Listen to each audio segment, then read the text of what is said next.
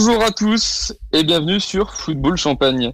Nous sommes tous très heureux de vous retrouver aujourd'hui pour vous parler football et beaux jeux dans votre rendez-vous du lundi 17h. Au programme de l'émission d'aujourd'hui, on a choisi pour vous les matchs les plus intéressants des cinq grands championnats afin de discuter de ce qui s'est passé en Europe.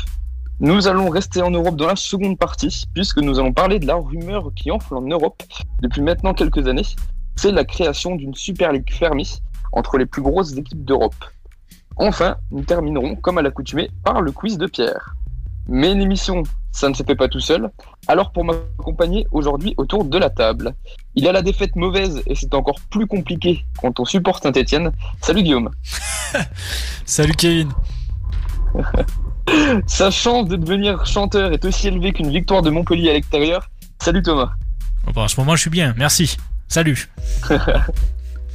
Avec les quatre victoires de suite de l'Olympique lyonnais, il a pris rendez-vous pour se faire tatouer le visage de Rudy Garcia sur les pectoraux. Salut Pierre. Salut, j'aurais pas dit le pectoral, j'aurais plutôt dit un autre endroit un peu plus bas, mais euh, salut. Alors les amis, très heureux de vous retrouver aujourd'hui autour de cette émission. Mais ne perdons pas de temps et parlons des grosses affiches de ce week-end. Et on va commencer alors par un match anglais. On va pas parler forcément du match, on va parler de l'homme de la semaine. Euh, on a de la chance parce qu'il est français. On va parler de Chelsea Leeds et on va surtout parler de l'homme de la semaine, c'est Olivier Giroud. Et on va laisser parler le, le qui va nous parler de son joueur euh, all-time. Qu'est-ce que tu veux que je dise d'autre qu'à part c'est Giroud Ballon d'Or Voilà, on en parlait euh, avec Dibes sur, sur la converse. Giroud Ballon d'Or, c'est tout. Non, un mental, un mental hors norme d'Olivier Giroud qui prouve encore une fois que quand on a besoin de lui, il est là. Euh, combien a 6 buts, 6 buts en 3 matchs sur ses 3 derniers matchs? Un contre Rennes, un, contre, un contre Leeds et 4 contre Séville. Qu'est-ce que tu veux dire d'autre? Et première titularisation euh, ce week-end donc en première ligue. Euh, et justement, on parlait de lui la semaine dernière euh, avec suite à ses bonnes performances en, en, Ligue des Champions, suite à ses buts, etc. on avait toujours la question de savoir justement si Olivier Deschamps, enfin Didier Deschamps pouvait toujours le sélectionner vu son temps de jeu. Est-ce que là, justement, lui n'a pas une chance de, bah, de jouer euh, sans pour autant partir euh, vers d'autres euh, vers d'autres clubs? Bah, c'est compliqué. Bon, pour moi, la fin, de, la fin de cycle à Chelsea, elle était prononcée quand même. Et s'il y a un bon challenge ailleurs, il faudrait, enfin, ce serait peut-être le temps de partir. Justement, là, il est bien en vue sur, sur derniers matchs. Ça peut être justement une bonne valorisation pour lui pour partir dans, dans un bon club, quoi. Après, je sais pas ce qu'en pensent les autres autour de la table. Bah, pourquoi pas euh, aller signer dans un autre club, oui, mais euh, derrière, il y a cette question que pour le moment, il est à Chelsea, qu'il a fait le choix de rester à Chelsea aussi euh, la saison dernière.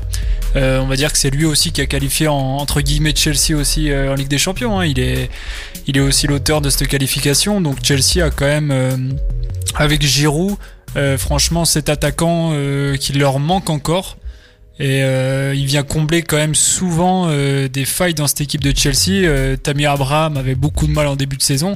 Et là, il est venu montrer aussi à cette équipe de Chelsea et puis aux, responsables qu'il était capable de faire beaucoup mieux que le, jeune attaquant anglais. Et, et franchement, je pense qu'il peut terminer aussi la, la, saison à Chelsea si Frank Lampard lui, lui redonne du temps de jeu. Moi, je Donc toi, tu penses que tu penses que Lampard pourrait justement lui laisser le temps de jeu nécessaire?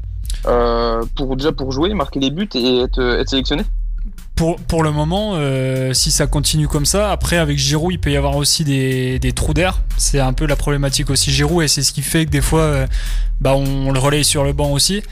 Et euh, maintenant, faut voir un petit peu dans la durée si euh, il est capable de, l'aligner à nouveau titulaire euh, sur, euh, sur la durée, quoi. Et puis voir 4-5 matchs.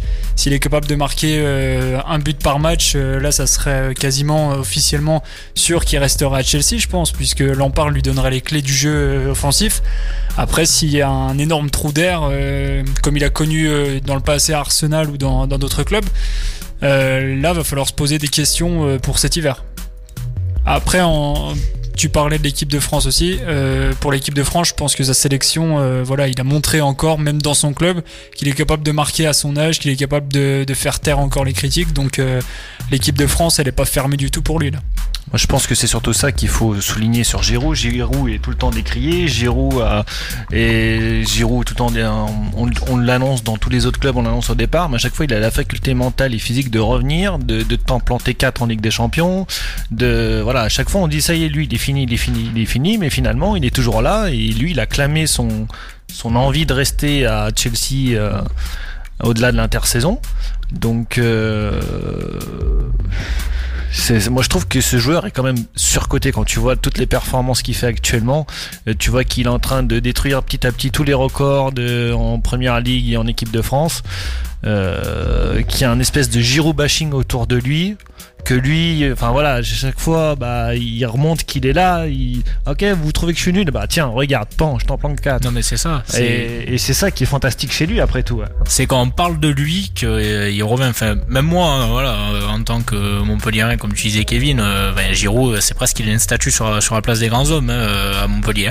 Oui, mais, à part à Montpellier, il a cette statue nulle part, tu vois. Non, mais bien sûr. Mais en équipe de France, c'est pas le cas. Il y a très peu de gens qui disent. Non, mais voilà ce que je disais. Mais moi, même moi, je le, je le voyais, je le voyais pas revenir cette saison. Quand j'ai vu l'arrivée de Timo Werner à Chelsea, je me suis dit Giroud, mais c'est impossible, il pourra pas passer devant cet attaquant-là parce que cet attaquant, je dis le seul moyen qu'il ait du temps de jeu, c'est le temps que Werner s'adapte à la première ligue. Manque de bol, Werner il s'est adapté direct à la première ligue.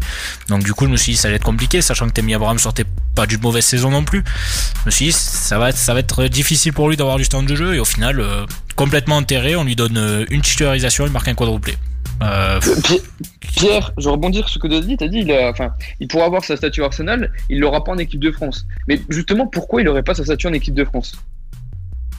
À Montpellier, ils disent. non, j'ai dit, que ah j'ai dit que la statue, pour le moment, il l'avait qu'à Montpellier et qu'il l'avait nulle part ailleurs. Euh, et justement, pourquoi il, ne pourrait pas l'avoir en équipe de France? Il est tellement décrié en équipe de France, tout le monde parle sur lui, tout le monde. Euh, enfin, il a un style de jeu qui est propre à lui. Il y a peu de personnes qui sont je trouve qu'il est pas à sa juste valeur. Je sais pas si vous voyez ce que je veux dire, mais il y a, il y a un Giroud bashing. Il y a un bashing, voilà. Il prend des scotch de partout, très clairement. Euh, après, le, le, problème en équipe de France, qui s'il s'appelait Giroudinho, ben, bah, comme je sais plus qui disait ça, mais s'il s'appelait Giroudinho, ben, il n'y aurait pas eu tout ça. C'est vrai. Et le, le, le, gros problème en équipe de France, c'est que c'est Deschamps qui a qui a fait, qui a écarté euh, Benzema. Et derrière, on s'est mis, la presse française s'est mis à, encenser Benzema puisqu'il avait des performances avec le Real Madrid et qu'on s'est dit Giroud, euh, bah il marque, ok, machin, mais euh, dès que c'est les grandes compétitions, il est plus là.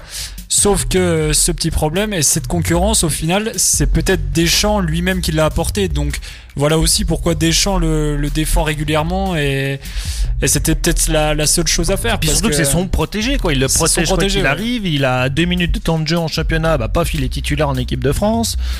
Il y, a, y, a aussi, tu vois, même en Ligue des Champions, il lui donne 5 minutes, mais le mec il rentre à bloc et il va t'en claquer un contre il offre la victoire et, et tu peux que le récompenser, le remercier parce que le mec, tu lui offres ça euh, depuis le, début de championnat, il a aucune minute de jeu, tu lui offres 5 minutes à Rennes, le mec il va, hop, il va marquer et il qualifie quasiment au Chelsea. Alors que certains on dirait, mais non, mais moi j'ai même pas envie de rentrer, euh, vas-y, je vais au clash ou voilà, il a cette. Euh, de toute façon, voilà, c'est triste ce bashing parce que comme tu dis, enfin, il y a quand même des gars comme Arsène Wenger, bah, des mecs comme Didier Deschamps, des mecs comme ça qui te disent que bah, Giroud c'est un professionnel, c'est un professionnel hors pair. C'est, un gars qui se plaint jamais quand il est sur le banc. Il ferme toujours sa gueule. Il travaille, il travaille, il travaille.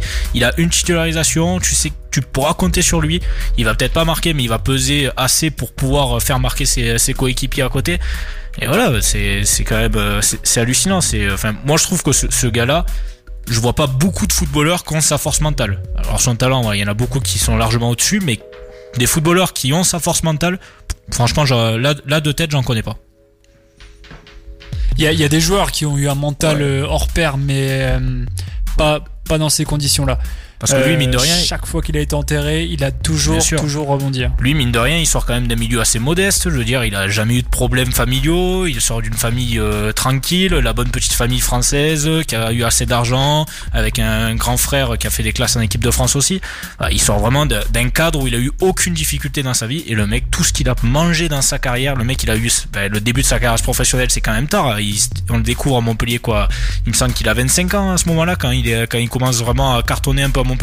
25 ans, c'est quand même tard pour un, pour un attaquant de Ligue voilà, ce mec-là, il, moi, il m'impressionne. Hein, D'année en année, il m'impressionne. Et franchement, c'est c'est beau encore ce, ce qu'il arrive à faire. Et j'espère que ça continuera. Bah, après, comme tu disais, Guillaume, le problème de Giroud, c'est que on le sait, là, il est lancé pour certainement faire un mois de décembre énorme avec un Boxing Day où en général il se régale. Mais après, bon, à partir de janvier-février, en général, c'est là où il régresse et il commence à moins marquer et à être cantonné sur le banc. Et j'ai une autre question aussi. Euh, on parlait de son temps de jeu et des possibilités justement qu'il avait pour, euh, pour trouver du temps de jeu. D'une part, c'est soit s'imposer à Chelsea, mais ce qui est difficile avec, euh, avec la Armada qui a devant. Et l'autre, bah, c'est qu'il trouve un autre club pour trouver du temps de jeu. Est-ce que vous, vous avez des clubs, des clubs en Europe où vous aimeriez bien voir Giroud jouer? Moi, personnellement, j'aimerais surtout pas le revoir en Ligue 1. Euh, je vais t'expliquer pourquoi. Parce qu'en Ligue 1, il y a une pression médiatique. Euh, certes, il pourra euh, au final euh, bah, se rebeller face à cette pression médiatique, mais ça va être une pression euh, mi-équipe de France, mi-Ligue 1. Donc euh, ça va être compliqué pour lui d'aller chercher un club en Ligue 1 et je pense qu'il a, il en a conscience et même Deschamps a dû le conseiller là-dessus. Il peut pas, il peut pas aller chercher un club en Ligue 1, même s'il y a des clubs qui, qui seraient super pour lui. Hein. Franchement, je pense que Lyon, Marseille, euh, c'est des clubs qui devraient sauter dessus. Après, euh, faut qu'il aille chercher à l'étranger. Il y, a, il y avait la Lazio euh, au dernier, euh, de- dernier mercato, mais il y a, il y a Immobilier qui est monstrueux devant. Euh, ouais, il y a des clubs qui. Un club tout simplement où il assurait des titulaires. Il y a des clubs comme Séville, il y a des clubs. Euh, je ne sûr vois pas qui- titulaire à Séville. Tu le vois pas titulaire à Séville? Pour remplacer De Jong devant Non? Bah, je vois pas, ouais, je vois pas qui pourrait lui barrer la route à Séville. Vraiment. Tu vois, Séville, c'est quand même un club qui joue euh, allez, à minima euh, soit la, la Ligue Europa, Ouais, ouais, carrément. soit les huitièmes de Champions League. Et il aurait une place de titulaire. L'Espagne, il a jamais fait non plus. Euh, c'est un jeu qui championnat lui qui lui, convient quand qui même. lui irait. Mais Ouais. je, voilà, je suis pas sûr que le championnat euh, soit, soit, soit conforme pour lui. ouais. C'est le problème. Mais euh, comme tu dis, c'est vrai que c'est dommage parce que Un club le, de- ouais, après, il restait un club de seconde zone en, en première ligue, mais. le ouais, voilà, c'était ça ou sinon, mais le, voilà, le retour en Ligue 1 c'était presque le mieux. Mais comme tu dis, avec la pression médiatique, c'est impossible. L'Allemagne, c'est un championnat qui lui aurait Après, l'Allemagne, c'est correspondrait, un, hein. c'est un jeu rapide. Donc, euh, est-ce que ça lui convient? Lui, c'est Ouais, plus un jeu de, de costaud, de y dur. Il y a quand même quelques costauds. Je pense notamment à Wolfsburg où t'avais Agost. hein, C'est un peu Ouais, le c'est profil sûr. Giroud, ouais, et il se, ça va, il se démerde bien chaque année. hein. C'est sûr, mais aujourd'hui, on cherche plus, tu vois, en- je trouve en Bundesliga des mecs qui sont rapides et capables de mettre, euh, bah, comme Giroud là, bien sûr, mais cette puissance athlétique et physique, ça il l'a, mais c'est peut-être cette rapidité euh, dans la surface, euh, dans, les ex- dans les exécutions, pardon, qui peut faire que ça soit un très bon joueur, euh, voire un bon joueur en Bundesliga. Moi, je le verrais bien, je le verrais bien quand même du, du côté de l'Italie. hein. Le, il avait été approché, tu l'avais dit, par la Lazio, mais aussi par l'Inter. Alors l'Inter, peut-être pas en tant que, en tant que numéro 1, puisque bon, il y a quand même du monde, il y a Lukaku et Il y puis a- il y a Lautaro Martinez. C'est bouché, ouais. Mais euh, à la Lazio, ouais, c'est vrai que ça aurait été, euh, ça aurait été pas mal. Au moins de le voir au- autre part qu'en Angleterre. Euh, comme tu l'as dit, de pas le voir en France, que pour moi, ça serait. C'est même pas la pression médiatique, hein, ça serait simplement le. Bah, on le voit même en équipe de France, un Giroud en équipe de France, tu le vois, c'est la vie des Français qui va compter et c'est la vie des Français qui sont qui le décrédibilisent en fait, malgré qu'il soit euh, deuxième meilleur buteur d'équipe de France, je tiens quand même à le rappeler. Mais bon, euh, pour, pour moi, il faudrait qu'il se fasse une petite fin de carrière comme le peut le faire Zlatan. Après, Euh, si- s'il va à l'étranger, est-ce qu'il est capable aussi de se lancer un nouveau défi? Parce que quand tu vas à l'étranger, ça veut dire apprendre une nouvelle langue, ça veut dire euh, s'immiscer aussi dans un, dans un jeu différent que l'Angleterre. Ça fait quand même euh, 10 ans quasiment qu'il est en Angleterre, donc euh, c'est aussi retrouver, changer aussi son système de jeu, peut-être changer aussi euh, beaucoup de choses euh, en lui. Et je suis pas sûr non plus qu'il ait envie de ce défi au final. Donc euh, pourquoi pas aussi retrouver un club en Angleterre, mais dans ceux qui jouent les les fortes têtes devant, euh, je suis pas sûr qu'il y en ait un qui lui, laisse la place de titulaire. hein. Bah, de toute façon, dans le top 6, euh, je ne pense pas. Et puis même dans les, les équipes de milieu de tableau, que ce soit des, des Everton, des, des équipes dans, dans ce genre-là, c'est vrai que ça. C'est pareil, Everton. il y a déjà du monde. Il y a déjà du monde. Mm. Euh, ouais, c'est Liverpool, on n'en parle pas. Bah, c'est Arsenal qui doit euh, se ouais. mordre les doigts là. Bien sûr, ouais. C'est Arsenal qui doit se Mm. mordre les doigts. Eh ben, ju- justement, la transition est toute faite. Euh, on va parler justement du choc de ce week-end en Angleterre. C'était Tottenham, de, Tottenham Arsenal. Euh, C'était le derby, le derby tant attendu par notre ami Vincent. Vincent qui malheureusement n'est pas là aujourd'hui, mais je pense qu'il doit nous écouter euh, Comme par hasard. assidûment. Comme Il, par a, hasard. il a le symptôme des derbies. Il a le symptôme des derbies, etc. ex- Exactement. Euh, non, un très très beau match. Euh, une équipe de Tottenham qui a encore prouvé, euh, encore une fois, pourquoi elle était en tête du championnat. Et on a vu aussi toutes les, toutes les, les, les mauvaises, euh, les mauvaises appréciations qu'on a pu avoir sur Arsenal être vérifiées, être avérées. Euh, Puisqu'aujourd'hui, on a une défaite nette et sans bavure 2-0 de la part des hommes de Mourinho. En gros, c'est Euh, pas on a rumeur, c'est vraiment un un- club de nul, quoi. C'est ça que tu veux nous dire non, mais on a, on a retrouvé vraiment toutes les faiblesses qu'on disait sur les débuts de la saison sur Arsenal. Et dans, dans, dans l'autre sens, on a vu. euh, alors, on va surtout parler de, de, de Tottenham, je pense, parce que la- leur victoire, euh, justement, en, à même de, de porter un peu plus de crédibilité au projet de Mourinho. Et aujourd'hui, on a une équipe de Tottenham qui allait écraser Arsenal dans un match quand même où il y avait beaucoup d'enjeux. Euh, parce que même si Arsenal est actuellement 14 ou 15e, je crois, 15e. euh, Tottenham avait justement un gros test à, à faire contre Arsenal. Euh, gagner ce derby, d'une part parce que ça reste quand même un derby, et d'autre part confirmer leur bonne, leur bonne passe. Et c'est ce qui a été fait. Euh, messieurs, qui veut commencer? Ouais, je vais prendre la main. Euh, Ouais, alors concernant Arsenal, euh, pour moi, Arteta va mourir avec ses idées et euh, va bientôt dégager. Euh, il vaudrait mieux pour Arsenal. Alors j'ai j'ai énormément de respect pour Arteta, le joueur qu'il était, mais au final, euh, il- ça passe pas. L'année dernière, ça, ça s'est passé parce que voilà, il y a eu un changement d'entraîneur. Euh, Souvent, quand il y a un changement d'entraîneur, les joueurs se donnent beaucoup plus, mais c'est passé. Après, euh, pour rebondir sur Tottenham, Tottenham, euh, franchement, euh, cette année, il y a, ils me font vraiment penser à cette équipe euh, d'il y a deux ans, avec Pochettino. euh, vraiment, on retrouve. euh, alors, Kane peut-être moins buteur, plus euh, dans un jeu de passeur. Ouais. et, et peut-être plus décisif sur ses, ses passes décisives, mais euh, un Hugminson qui, est, qui fait des étincelles et son but euh, en est la preuve exactement. Son magnifique but, il est énorme. Et, et- et j'aimerais bien voir Son dans une équipe un peu plus reluisante que Tottenham. J'aimerais bien voir ce que ça donne dans un Real ou dans un. Parce que je trouve que ce Mais joueur est très très fort. Son, je pense, c'est l'un des joueurs les plus sous-cotés de, Ouais. de notre époque. Ouais, ouais. Ou dans un Bayern, tu vois, dans une équipe un peu comme ça. Ouais. Après, il y a aussi euh, l'éclosion de Ndombele, que Ouais, j'aimerais bien ouais, revoir en équipe de France aussi, et qui fait une- un début de saison, et même une saison là, euh, fantastique du côté de Tottenham. Il a eu beaucoup de mal l'année dernière, mais là, il est en train de renaître de ses cendres, et, et ça fait beaucoup de bien au milieu de terrain euh, de Tottenham. Est-ce que selon vous, ça peut tenir cette équipe de Tottenham sur le, sur le long terme? Ouais, Jusqu'à la fin de saison, je pense. Je vois pas je vois pas ce qui pourrait les arrêter. Ah, à c'est- part. Voilà, après c'est les Tottenham Chelsea. Bon, il y en a déjà un qui est passé et Chelsea est aussi bien parti. Il y a un gros effectif pour tenir. Ça, ouais, pour moi, ça va. Après de là être champion, c'est un peu tôt pour le dire encore. Oui, c'est un peu mais, tôt. mais voilà, mais pour Ouais, finir c'est dans le top dire 3, champion. top 4, euh, pourquoi pas, oui, bien sûr. ouais. Après, il y a, il y a quand même un, Liverpool qui Liverpool revient, hein. Tottenham la semaine prochaine aussi qui s'annonce euh, Le juge de alléchant. paix, ouais. peut-être. Bah, surtout que Liverpool, ils Exactement. ont l'expérience. Hein. Ils Après, ont- Liverpool, pas mal pas mal d'absents encore. hein.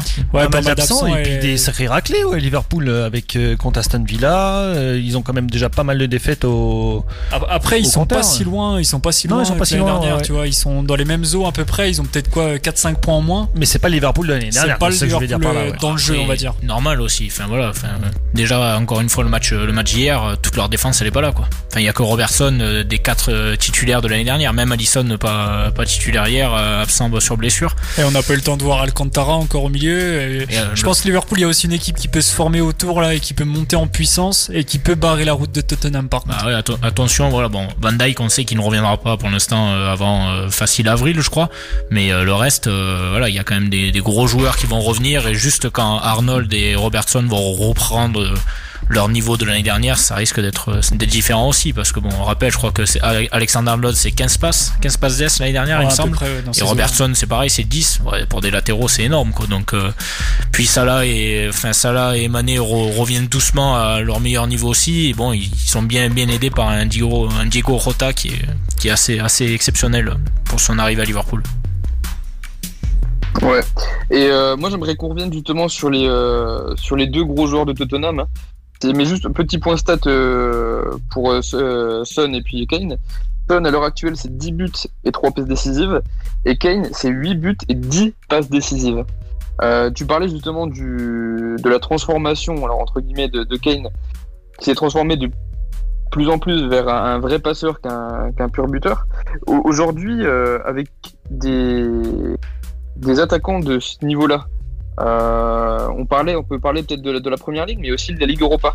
et Thomas, tu voulais parler de la Ligue Europa parce que même si avec cette équipe, Tottenham n'est pas premier de son groupe, puisque c'est un, un, club belge, je crois. belge ou, Un connu au bataillon Antwerp qui ouais, Anvers, qui, fait, premier. qui fait ouais, qui fait une très qui fait une très très grosse phase de groupe d'Europa League qui a gagné d'ailleurs Tottenham 1-0 chez eux en match aller ouais.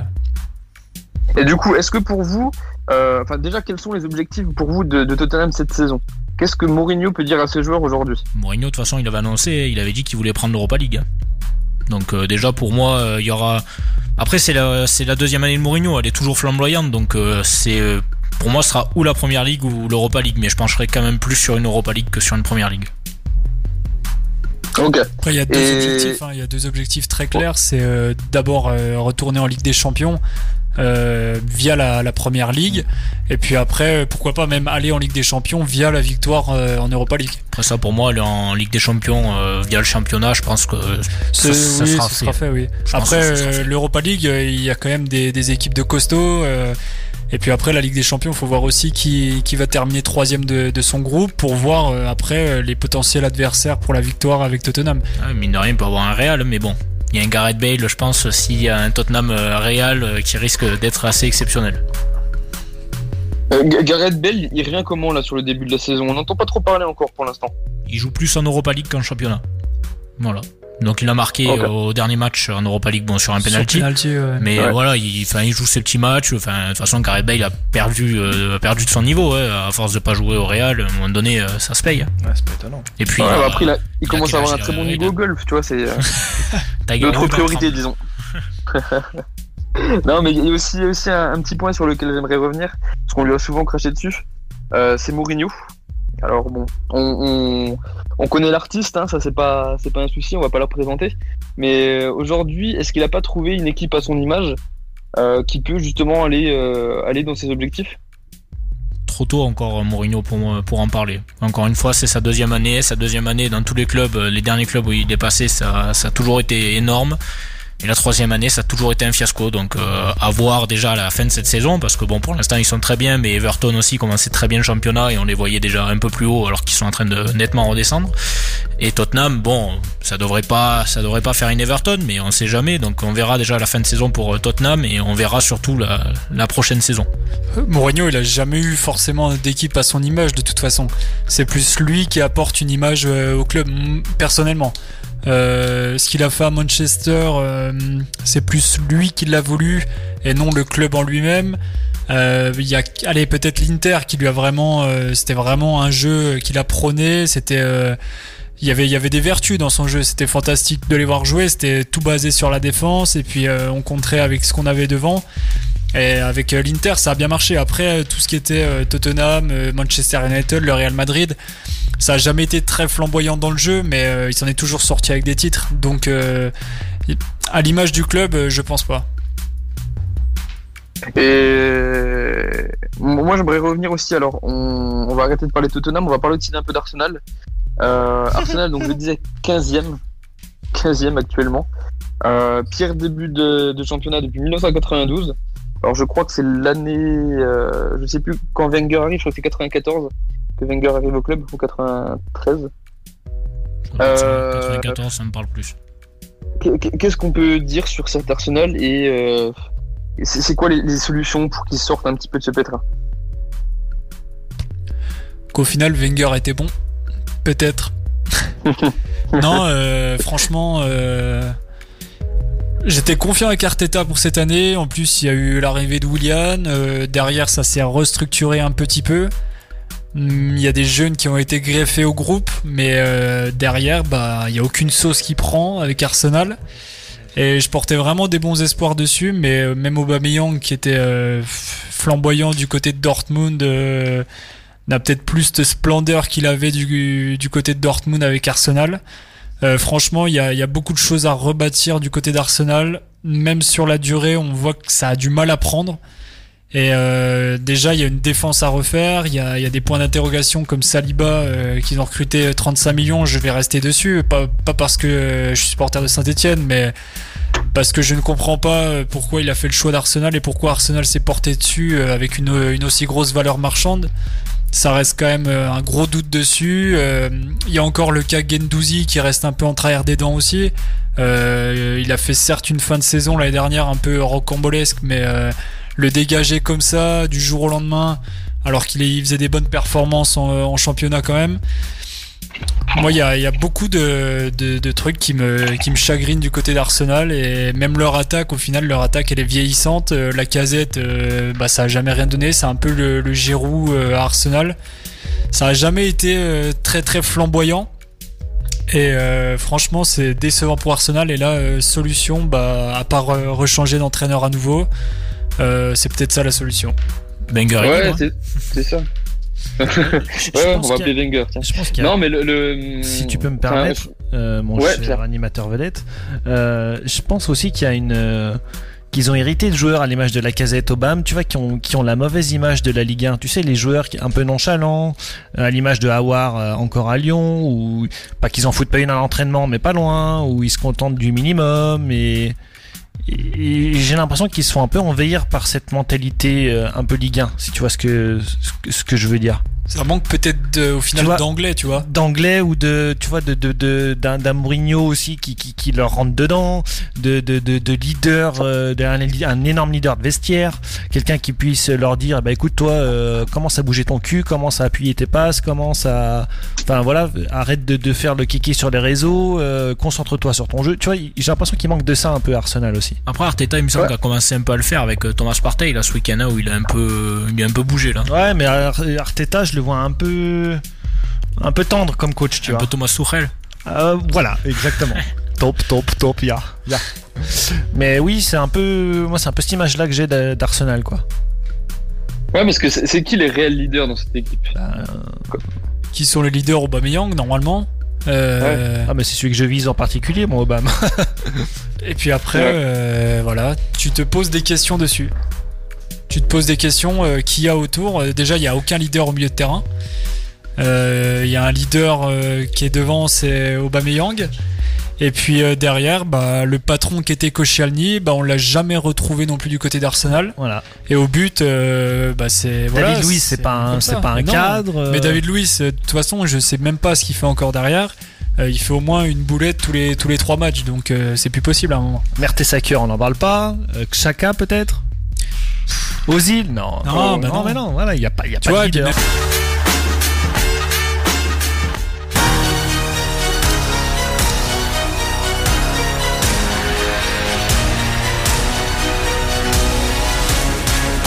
Bonjour à tous et bonjour à toutes et on se retrouve aujourd'hui pour ce nouvel épisode de la Palmaronda.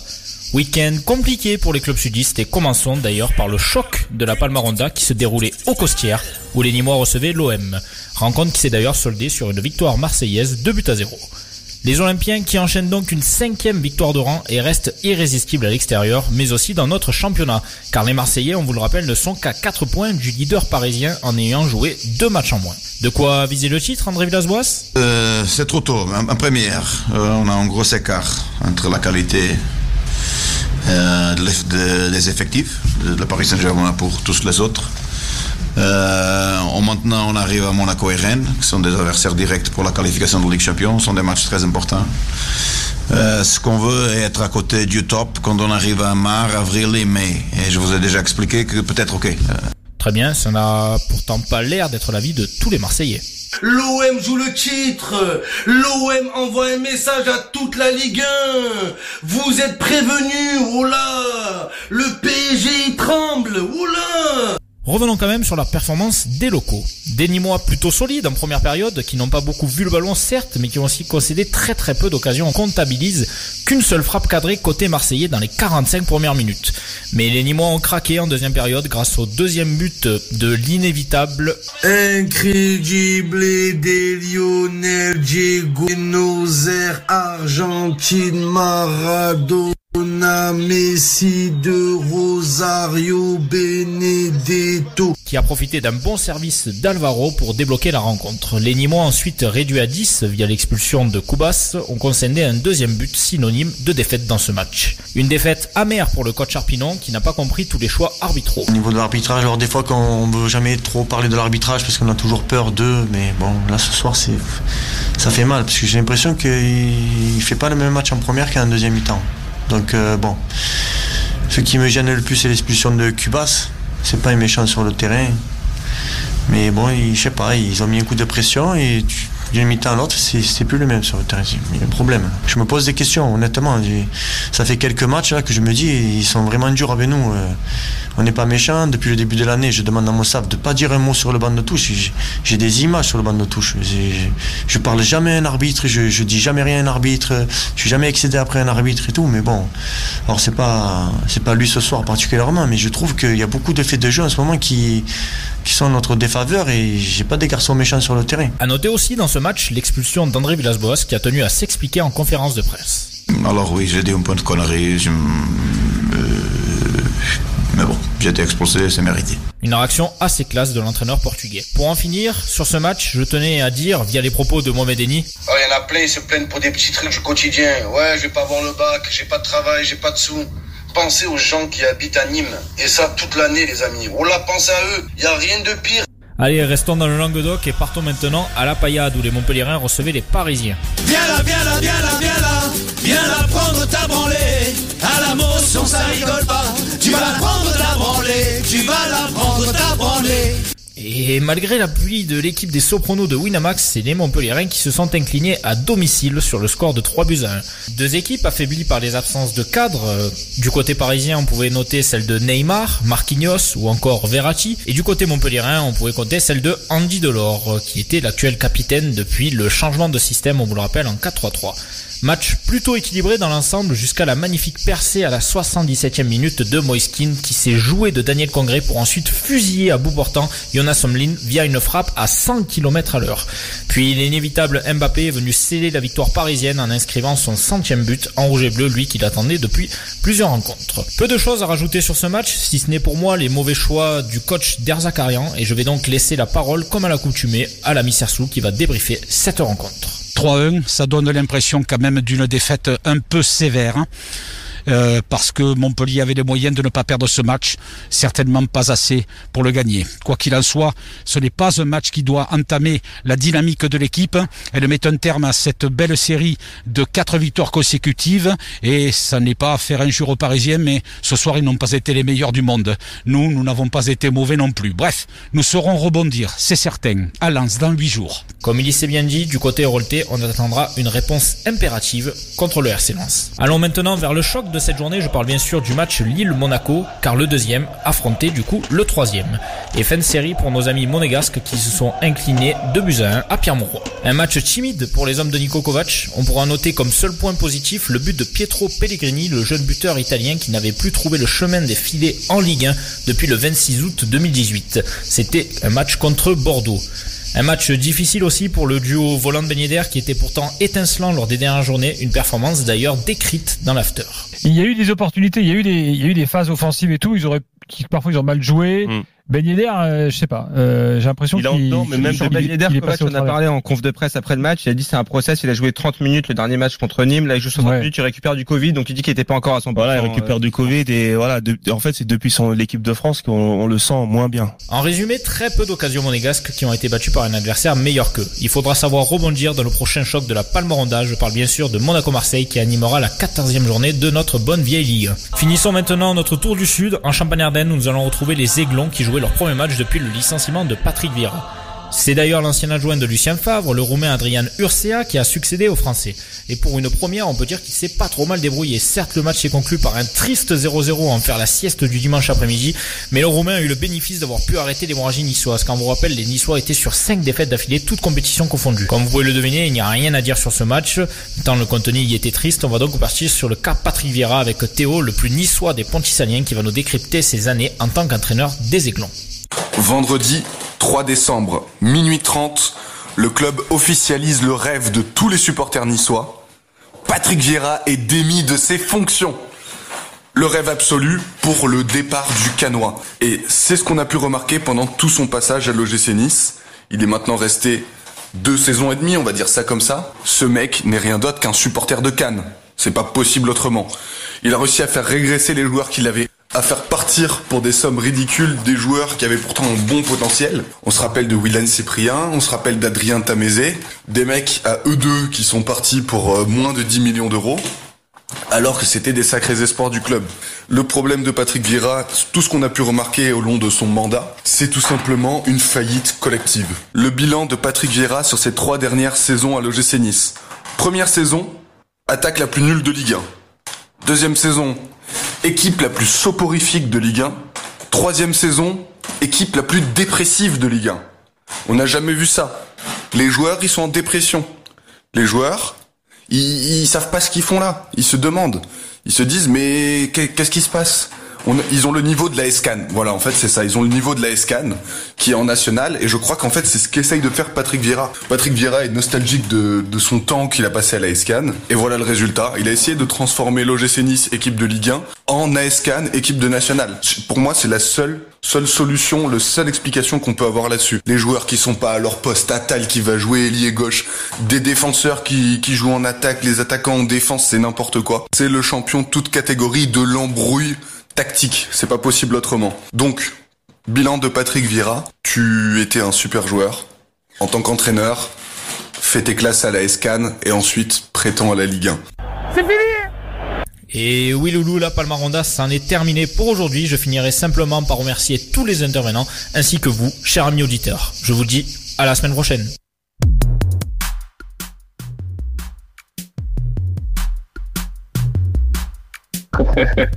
merci beaucoup Thomas. Euh, merci beaucoup pour ta chronique. Et bien justement, on va en profiter euh, que Théo soit là. Est Théo, est-ce que tu as un mot à rajouter sur ton grand ami Patrick Vieira?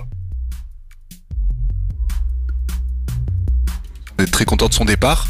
J'étais euh, justement pendant la pause en train de regarder. Apparemment, il y a une rumeur Patrick Vieira à, Nantes.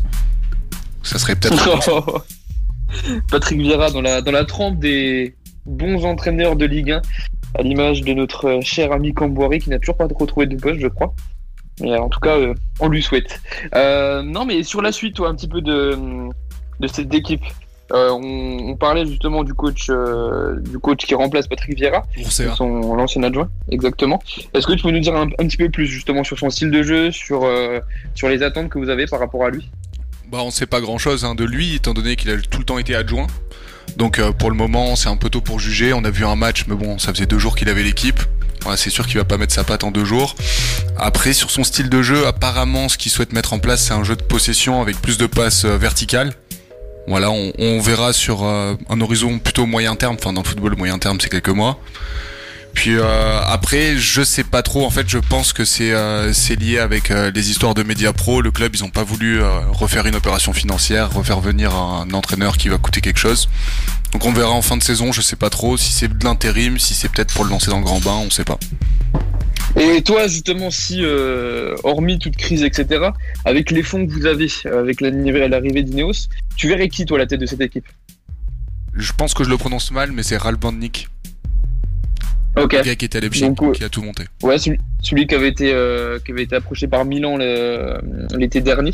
C'est ça. Et au dernier moment qui avait été euh, qui avait été euh, refusé. Alors on connaît pas les tenants aboutissants, mais ouais, qui qui a porté le, projet Leipzig très très haut. et ben justement, on, va parler un petit peu de très très haut, puisqu'on va revenir un petit peu, même si Thomas en a déjà parlé, sur pour moi la grosse avis de ce week-end. Et nous, on a rien à dire sur Nice.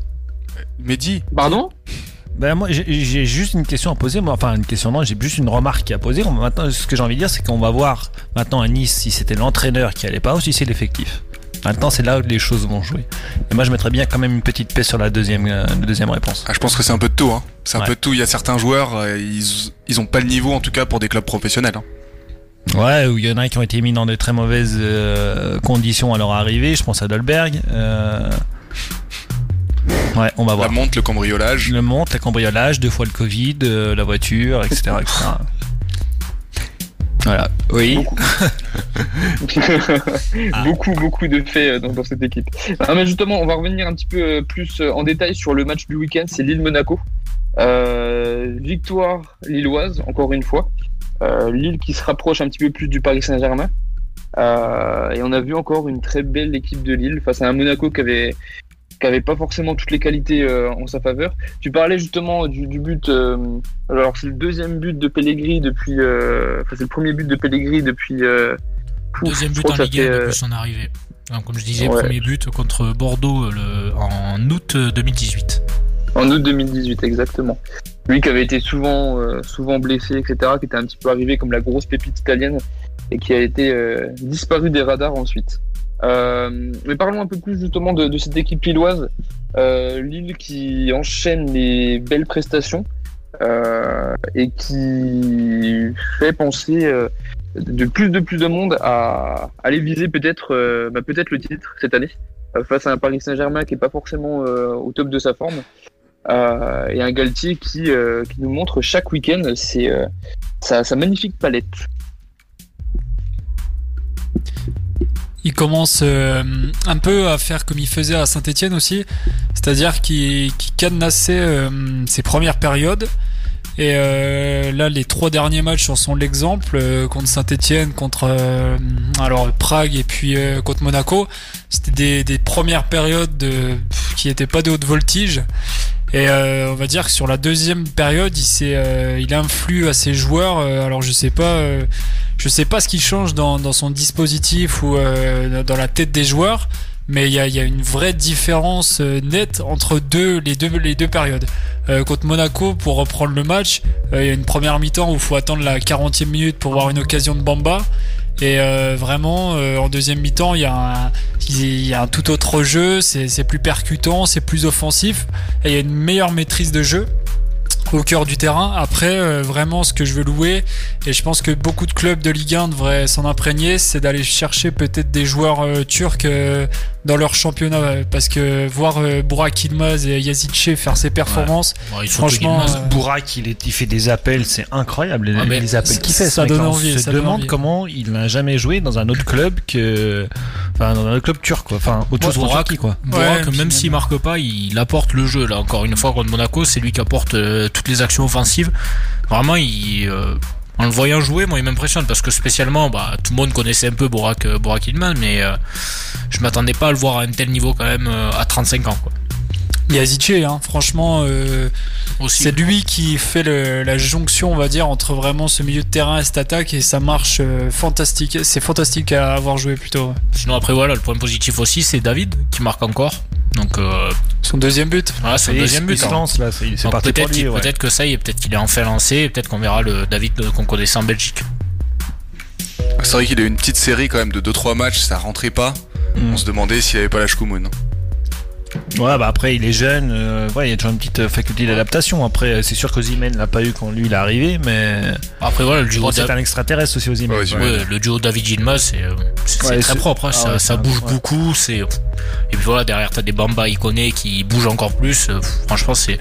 Ouais, Lille, c'est solide cette année. Hein. Lille, ça va. T'as tout simplement le cocktail de, de, de, joueurs jeunes et de joueurs anciens qui encadrent les jeunes. Et bah, L'exemple avec Bodman et Fonte hein, derrière. Bah voilà. Parce que Botman, pareil, ils ont recruté 5 millions, je crois, ce mec. C'est une bébite, hein. je suis super fort. Hein. Maintenant, on va voir le projet lillois, vu que Ingla est parti maintenant. Euh, le, je sais plus comment il s'appelle l'agent. Euh, Campos, voilà. Campos aussi qui part. Euh, maintenant, on va voir s'ils auront cette faculté à trouver des, ces, petites, ces bons petits coups l'année prochaine. Après, ils, ont, ils ont l'argent. Dans tous les cas. maintenant, ils, ont l'argent, mais ils ont pas tant que ça non plus, quoi. Après, euh, de toute façon, euh, les, les, jeunes, comme tu le dis, mais qui sont pas si jeunes que ça, commencent à vraiment prendre du galon et, et s'affirmer davantage dans un gros club comme Bamba, euh, Iconé. Iconé un peu moins que l'année dernière d'ailleurs, mais euh, Bamba prend la place plutôt d'Iconé cette année. Bon, Iconé, c'est, ça a toujours été ça, ça, sa, sa carrière hein, depuis le début. C'est vraiment en demi-teinte. Hein. Quand il était à Montpellier, c'était pareil. Il fait une première saison énorme et la deuxième saison, c'était. voilà, Iconé, moi, enfin, moi j'ai moins de certitude sur Iconé que Bamba je le trouve beaucoup plus régulier qu'il connaît euh, depuis le début. Quoi. Qualité lilloise, euh, surtout, c'est qu'ils ont une profondeur de banc aussi qui est, qui est importante et qui leur apporte que ce soit en Ligue Europa ou en Ligue 1. Et euh, les changements de la 60e minute avec Galtier, franchement, souvent, ils apportent quelque chose dans le jeu collectif lillois. Est-ce qu'ils vont rapporter assez? Tu parles du banc. Est-ce que justement il y a aussi la Ligue Europa qui va rentrer en compte? On parlait de Tottenham tout à l'heure justement qui, qui l'a joué aussi.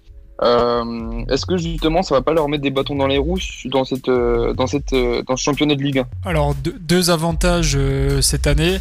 De un, il n'y a plus la Coupe de la Ligue à jouer, ça va libérer déjà des matchs en semaine. Deuxième avantage, t'as plus quasiment la Coupe de France qui risque de tomber à l'eau.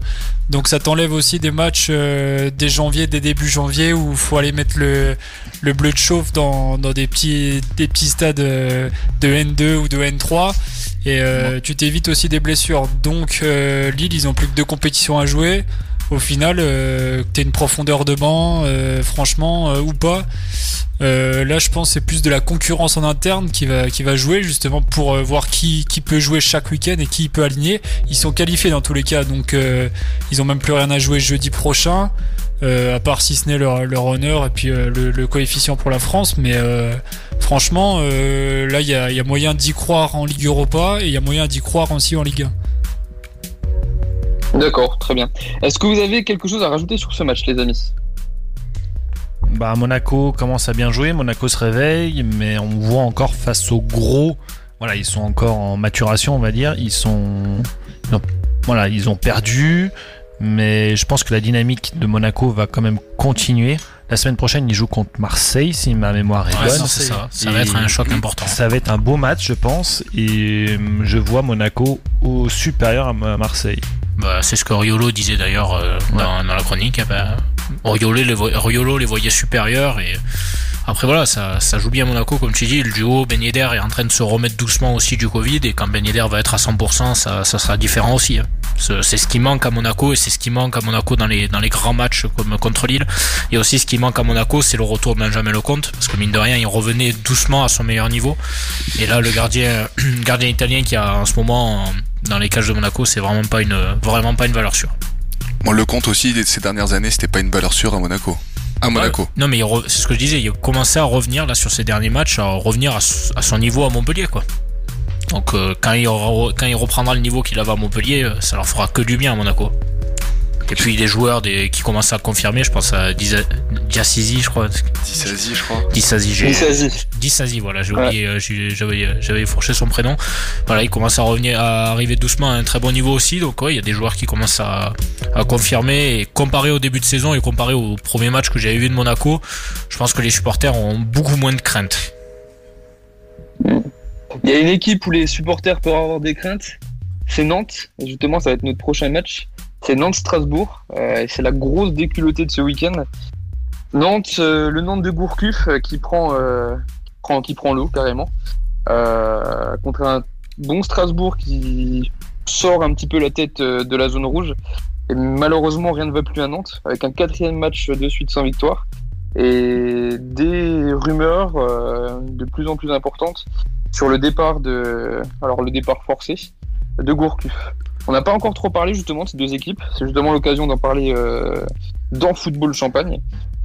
Qu'est-ce qu'on peut dire un petit peu de, ces deux équipes? Moi, ça me surprend pas déjà le score. Le score et que Strasbourg ait gagné à Nantes, ça me surprend absolument pas vu les matchs qui sortaient là dernièrement. Que tu Strasbourg. Oui, j'avais mis Strasbourg d'ailleurs. C'est beau, c'est beau. Et euh, mais bon, après il y a d'autres matchs qui ont qui ont qui n'ont pas permis euh, à que je ne sois pas dans football champagne et que je sois sur une île actuellement. Mais euh, mais du coup, euh, non non, je vraiment. de savoir lesquels. non mais vraiment voilà, Strasbourg, euh, ça m'étonne pas. Strasbourg offensivement, c'est très très fort. Voilà, il y a il y a de la qualité, enfin très très fort. Il y a de la qualité quand même offensivement. Je pense à Diallo qui était énorme à Metz la saison dernière, qui commence déjà à être très bon à Strasbourg, qui s'acclimate sans aucun souci. À York qui est qui est autant important qui est fidèle au poste depuis des années. Voilà, qui est fidèle au poste. Un Liénard qui revient aussi. Donc non, vraiment Strasbourg, offensivement, c'est ça joue, c'est ça mérite pas de descendre de toute façon cette année pour moi Strasbourg par rapport au jeu qu'ils prennent et t'as pu les voir contre Lyon. Moi spécialement, j'ai vu le Strasbourg-Montpellier, euh, bah, ça t'en met trois quand même euh, à Montpellier, même si Montpellier est quand même euh, plus faible maintenant à la maison en ce moment. Mais non voilà, Strasbourg qui et qui aurait largement pu gagner là, leur dernier match quand Mitrovic pense prend son rouge ils auraient largement pu gagner ce match mais euh, malheureusement le carton rouge ça, ça a mené ça a amené certaines failles. Non voilà. Donc moi franchement Strasbourg je suis pas étonné et Nantes euh, bah, Nantes euh, fidèle fidèle au poste d'année en année hein, ça prouve rien chaque année c'est c'est plat c'est stérile ça bouge pas. Pourtant il y a de, y a de la qualité aussi hein. je pense à je pense à Coco qui qui est arrivé il y a Il y a aussi euh, Augustin. Il y a, au cage. Ouais, il y a Lafont, il y a Lafont au cage. Offensivement, il y a quand même de la qualité. Corchia qui est arrivé, un joueur quand même d'expérience pour renforcer le truc. Mais ça prend pas. Nantes, ça prend pas. Après, le président, on en parlait aussi. Le président, c'est Kitar. Voilà, on sait tout ce que tout ce que tout le monde pense de Kita. On a commencé le sujet pendant la petite coupure musicale, en fait. Mais voilà, mais euh, Kita, c'est une catastrophe. Il y a le nouveau stade qui est en train de se faire à Nantes, mais je suis presque en train de me demander si ce nouveau stade ils le verront en Ligue 1, quoi. Ça sera pas la Beaujoire, ce sera la baignoire. Ouais, c'est beau. Mohamed Guillaume Eni. Euh, ouais, on sait pas trop quel est le projet de Nantes depuis des années. On sait pas exactement ce qu'ils veulent. On sait pas ce qu'ils cherchent. On, voilà. Quand, quand Gourcuff est arrivé, euh, Kita disait que ça faisait des années qu'il rêvait que Gourcuff soit là, qu'il était enfin là. Tu sentais que c'était la symbiose totale. Et puis au final, euh, au final, bah, bah rien quoi. tu sens que c'est un peu de la com. Hein. Ouais, ouais. C'est dommage parce qu'il y, a quand même un public, il y a une ferveur à Nantes, il y a, il y a, ah une, il y a une, sacrée ambiance dans le stade à chaque fois. Il y a ouais, mais ça manque aussi, tu vois. Euh, je pense, euh, je vais ah, prendre Saint-Etienne aussi, je vais te prendre même des gars comme Strasbourg. Hein.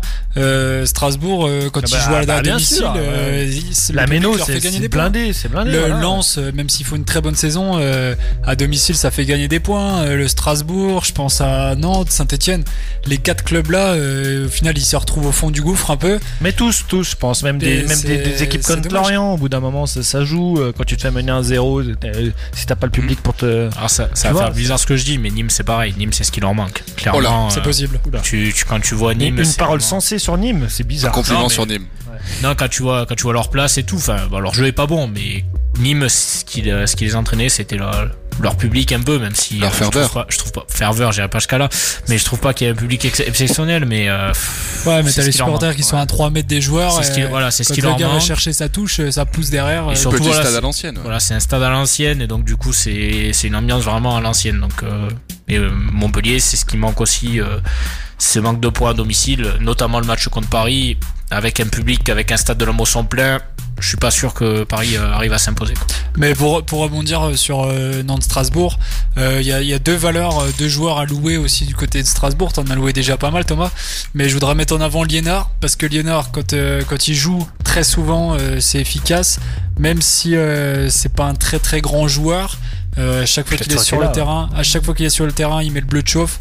Euh, lui, euh, s'il faut mettre des brins, il va les mettre. Et derrière, il y a, le petit Simacan qui a fait un match monstrueux apparemment contre Nantes. Et euh, alors c'est un peu dommage pour Strasbourg parce que je pense qu'ils vont rapidement le perdre et que ça va leur faire beaucoup beaucoup de mal derrière. Mais ça peut leur apporter un apport financier qui sera colossal et très important pour l'année prochaine et les, années à suivre. Mais maintenant, il va falloir se maintenir en Ligue 1 et ça passe, ça passe par quoi? Ça passe peut-être pour pour se maintenir par recruter peut-être un milieu de terrain euh, Est-ce qu'il manque vraiment euh, le remplaçant de Fofana au milieu qui faisait beaucoup beaucoup de bien les, années précédentes Non, mais je suis d'accord avec toi sur ça. Après voilà, comme tu dis, bah, il y a une bonne défense, il y a Djikou aussi, il me semble toujours. Djikou c'est quand même voilà, en Ligue 1 ça, ça reste assez solide. Et comme tu disais, Liénard, moi Liénard c'est un peu un joueur que je compare un peu à Capel, c'est pour moi c'est un peu les mêmes. C'est ah, euh, autant Angers que Strasbourg, c'est des mecs qui jouent moins maintenant, mais voilà, quand ils sont là, les mecs ils s'arrachent, ils sont, voilà, ils sont à 200% derrière le maillot. Mais c'est des joueurs de club par excellence. Voilà, hein. Il a toujours été là quand ils étaient au fin fond de la nationale, je ne sais combien, même en. C'est vrai. On sait, il est toujours été là. National 3 de National 3 à, la Ligue 1. Euh, il a fait toutes ces classes là-bas. Euh, Et puis il a jamais baissé avant, il a jamais fait baisser son niveau. Il a toujours été là dans les grands matchs. On se souvient quand ils avaient gagné contre Lyon, le coup franc qui te met. Ouais, bien sûr. Ouais, c'est c'est un joueur important aussi pour l'image de Strasbourg. Et c'est des d'affiches de club euh, qui montre aussi euh, la valeur du public. Ouais, voilà, c'est le, joueur des supporters aussi. Voilà, ouais, Puis même, je pense, dans l'état d'esprit, dans le groupe, dans le vestiaire, euh, c'est totalement le genre de mec bah, qui va insuffler un, certain, un certain souffle, des certaines valeurs à l'intérieur. Le gars qui est resté depuis la National 3 quand il y a un petit nouveau qui vient à l'entraînement, voilà, ça aussi, ça permet de mettre les points sur les i. Bah bah, c'est ce qui manque à Arsenal. C'est un mec comme lui. C'est un liénard. Ouais, un mec. Non, mais il y a Moustafi. Hein, ah, pardon, c'est vrai. Vincent, il doit se retourner dans son. Là, il doit faire des bons, là. euh, ouais, ouais, donc pour en venir à, à Nantes. Euh, je sais vraiment pas quoi m'attendre d'eux. Après, est-ce que ça passe par euh, une, un, licenciement de Gourcuff. y a plus de fond de jeu, en fait. Je- Voilà, je suis pas sûr non plus quoi. Donc Bah, euh, Je suis même pas sûr là qu'avec le départ de Gorkuf ça changera quelque chose. Ouais. On va avoir un autre entraîneur qui s'entendrait pas avec Kita et on va rechanger, on va rechanger. je pense Jusqu'à que- temps qu'il t'apparte. Voilà, c'est ça. Moi je pense que ouais, si ça continue comme ça, ils sont voués, voués à aller en Ligue 2. hein. Mais même leur stade, enfin, je comprends pas le projet de, de leur stade. Quel, quel est l'intérêt? Parce que la Beaujoire, c'est en ville en plus, c'est pas La galère Beaujoire, pour y c'est- aller. ouais, les grands, petit il est peu pas quand même, vétuste. mais- Ouais, un je petit peu galère pour y aller. Ah. Pour y être allé aussi, c'est pas facile. Mais bon, après, euh, ça sert à quoi de changer de stade si tes ambitions sont d'être dixième de Ligue 1 quoi? C'est ça, tu préfères voir un stade plein en Ligue 1 ou un stade vide, euh, un plus grand stade vide en Ligue 2 enfin, Ah, parce que le stade qu'ils veulent faire, il est magnifique. Mais bon, euh, si c'est pour euh, euh, être un stade, euh, stade à l'Arsenal, euh, être une cathédrale, ça sert à rien. Voilà. C'est bête parce que j'aurais pu inviter un, un ferveur, euh, un fervent supporter euh, nantais qui nous en parlera un peu mieux de son club, mais, mais ouais. Ouais, moi aussi j'en ai, mais je pense qu'en ce moment ils ont pas envie de parler de leur club. Ouais, je pense, ouais.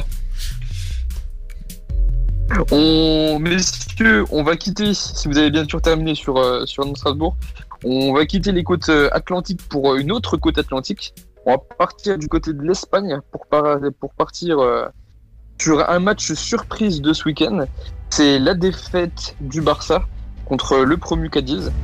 Euh, une défaite 2-1 dans un match euh, qui remonte un petit peu Tu notes le avait travail de la régie derrière sur, qui, qui sur le change Barça. le fond en fonction de l'Espagne et tout. C'est beau. Et ben là justement, là, on va parler espagnol, on va parler catalan. Euh, on va revenir un petit peu sur, euh, sur ce match, mais surtout sur la forme du Barça.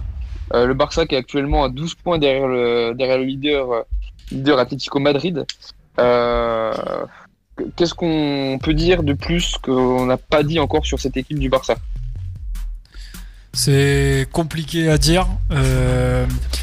Déjà, il y a un gros problème, euh, c'est l'attaque barcelonaise. Il y a six joueurs qui peuvent potentiellement jouer, dont peut-être euh, un ou deux qui ont vraiment l'envie de jouer.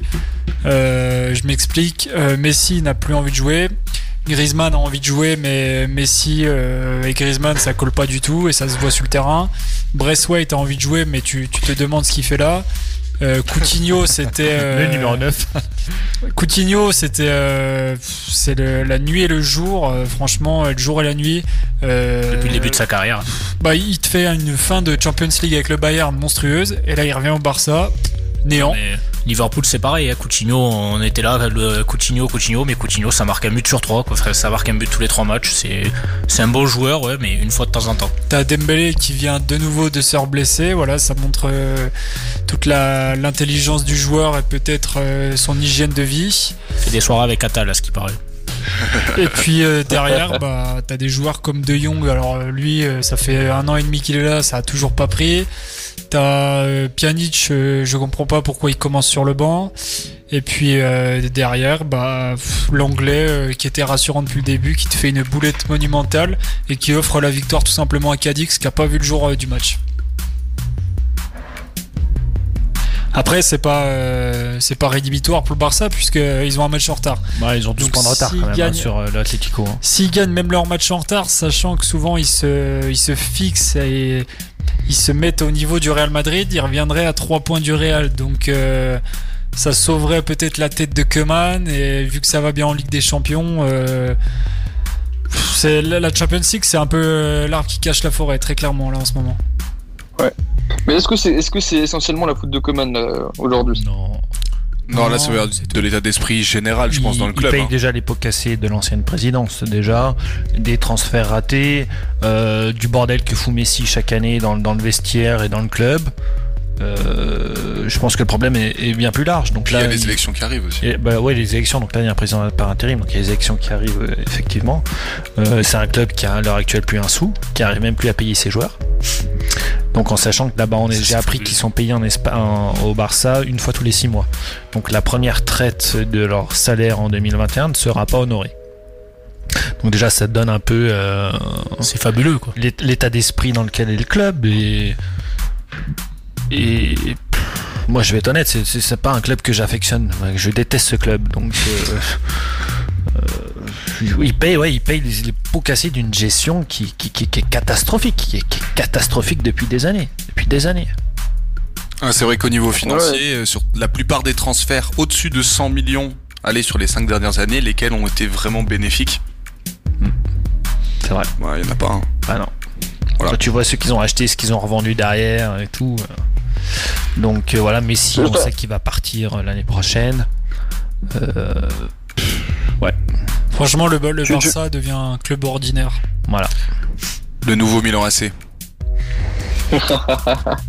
Et- Mais après, c'est le destin qui risque de les attendre. hein, pour le Il y a coup, sans le- blague. hein. Et puis il y a le contexte aussi de la Catalogne et de euh, qui rentre un peu en, en- en ligne de mi- enfin en ligne de compte aussi. Donc euh, où est précisément le mal de ce club? Ben je pense qu'on n'est pas assez fin, fin, fin Ouais. suiveur de Barcelone pour le savoir, mais De toute façon, ça, tu, le, tu le vois, c'est euh, Messi euh, sur son niveau cette année. Voilà, c'est Messi qui tu- décide il y a- tout. Il y a quelque chose derrière. Il y a quelque chose derrière. Euh, le, le départ du président euh, aussi. Là, on est vraiment dans, comme tu le dis, euh, on nage, on nage au milieu. euh, Tu te dis euh, bah, qui va le remplacer? Keman, euh, il arrive avec ses idées, mais au final, euh, ça fait comme Tout le les monde- autres. Tout le monde s'en fout. Exactement, il y a, y a rien, il y a plus d'âme au FC Barcelone, il y a plus aucune âme. Euh, de Jong, franchement, j'ai- déjà hein, un peu comme j'ai mal au cœur même Ça pour euh, De Jong. ans. Ça fait 2-3 ans que c'est Messi qui sauve les matchs. Hein. Ouais. Voilà, ils sont dominés tout le match. Messi te Mais met c'est- deux coups francs, il gagne 2-1. C'est le FC Messi, hein, c'est pas le FC Barcelone. hein. C'est lui, clair. c'est lui qui fait le beau temps et euh, qui fait le- la pluie et le beau temps à Barcelone. hein. Mais ce ce que je comprends pas, c'est lui qui fait les compos. C'est qu'après le 8-2 contre le Bayern, euh, t'as Piqué qui est venu devant les médias, qui a dit même Messi, et ils sont arrivés, les gars, ils ont dit même Busquets, hein, les gars, ils ont dit euh, s'il faut quitter le club, on le quittera euh, pour laisser quelque chose derrière. Et au final, j'ai l'impression ils sont en train de recommencer la même connerie que l'année dernière.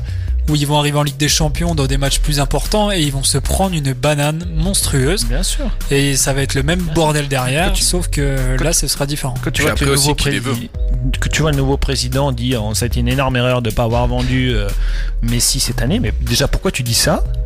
Et pourquoi tu l'as pas vendu? Pourquoi tu te rends compte que trois mois après t'as fait une connerie de pas l'avoir vendu? Bah vends-le Après, il y, a beaucoup de voulait choses partir. dans les- il y a beaucoup de choses dans les médias, mais est-ce que réellement il y avait des clubs qui étaient prêts à mettre autant? C'est toujours pareil. C'est les, les médias, ils se montent beaucoup en épingle. Mais, Mais, mais, mais Messi, c'est- comme Messi CR7, c'est comme, euh, c'est comme, euh, c'est comme Neymar. Tu t'en fous le prix que tu vas le payer. Tu sais qu'il va te rapporter le double en maillot vendu. Ouais, ouais, mais avec, euh, avec Covid, euh, déjà, ça, ça complique pas mal les, les investissements des clubs. Oui, mais Après, je rebondis, toujours, euh, Covid ou pas Covid. Je rebondis sur ce que dit Théo. Euh, Aujourd'hui, euh, vu que Messi, euh, cette, cette fin de saison sera en contrat libre, qui peut honnêtement prendre son salaire? Bah, PSG. Le PSG. Voilà, parce PSG, peut-être Manchester City. City, voilà, City, les deux. Qui peut prendre son salaire Riolo disait Personne. justement sur RMC que lui il avait deux trois petites sources qui euh, voilà que ça se ferait bien au PSG surtout que s'ils vendent Neymar euh, pas Neymar euh, Mbappé. Mbappé, Mbappé, ils auront la- de quoi payer euh, ce qu'il faut pour euh, Messi euh, mm, ouais il y a que quelques clubs je suis d'accord avec toi qui seraient à, à même de l'accepter ouais. Ah, ceux, c'est la ceux piste qui ont des, fin. sons- des fonds souverains derrière eux, hein. C'est clairement. c'est un peu l'image de. Beckham qui était venu pour euh, clairement vendre des maillots. Euh, bah là, ce sera clairement ça parce qu'à 34 ans, Messi. euh, Oui, bon, après. Après, euh, c'est un dernier challenge aussi. Il aura, il Ouais. aura, il aura un niveau au-dessus de Beckham quand même. hein. Messi, En Ligue euh, 1, il va s'amuser. hein. il pue- il pue quand même ouais, le bah, foot, bah, bah, bah, j'aimerais bien voir ça. Moi, je pense qu'en Ligue 1, il va s'amuser. Euh, regarde Neymar, il, il s'amuse, ouais, un match sur 6 Ouais, mais sur 6. Neymar, c'est pas le même tempérament que Messi quand même. C'est pas faux. Messi, Il est plus pétard. hein. Neymar, c'est Ouais. vraiment. Ah oui, euh, il ah aime ouais. plus sortir à Paname. Non, Neymar, c'est c'est quand même spécial. C'est, je sais pas, il a pas de caractère, il a rien et c'est, c'est, il est quand même très fragile. euh, Messi. Bah là, il est- s'il a son grand pote Messi qui vient, peut-être que ça Ah, mais il y a va- moyen qu'il fasse une, une saison Voilà. énorme. hein, Bah, il a- c'est vrai que si- par contre, si on a un, un Messi et un Neymar en feu au PSG l'année prochaine, Ah, mais ça euh, peut, ça, va peut viser, mal, hein. ça vise la Ligue des Champions, hein, là, Ça va clairement, oui, bien sûr. Mais bon, c'est sûr que s'il y a Messi à Paris, euh, ça passe par un départ d'Mbappé. Mais de toute façon, il faut que Mbappé parte. Quoi. Qu'est-ce qu'il en pense, notre Guy Bess national Sur Messi?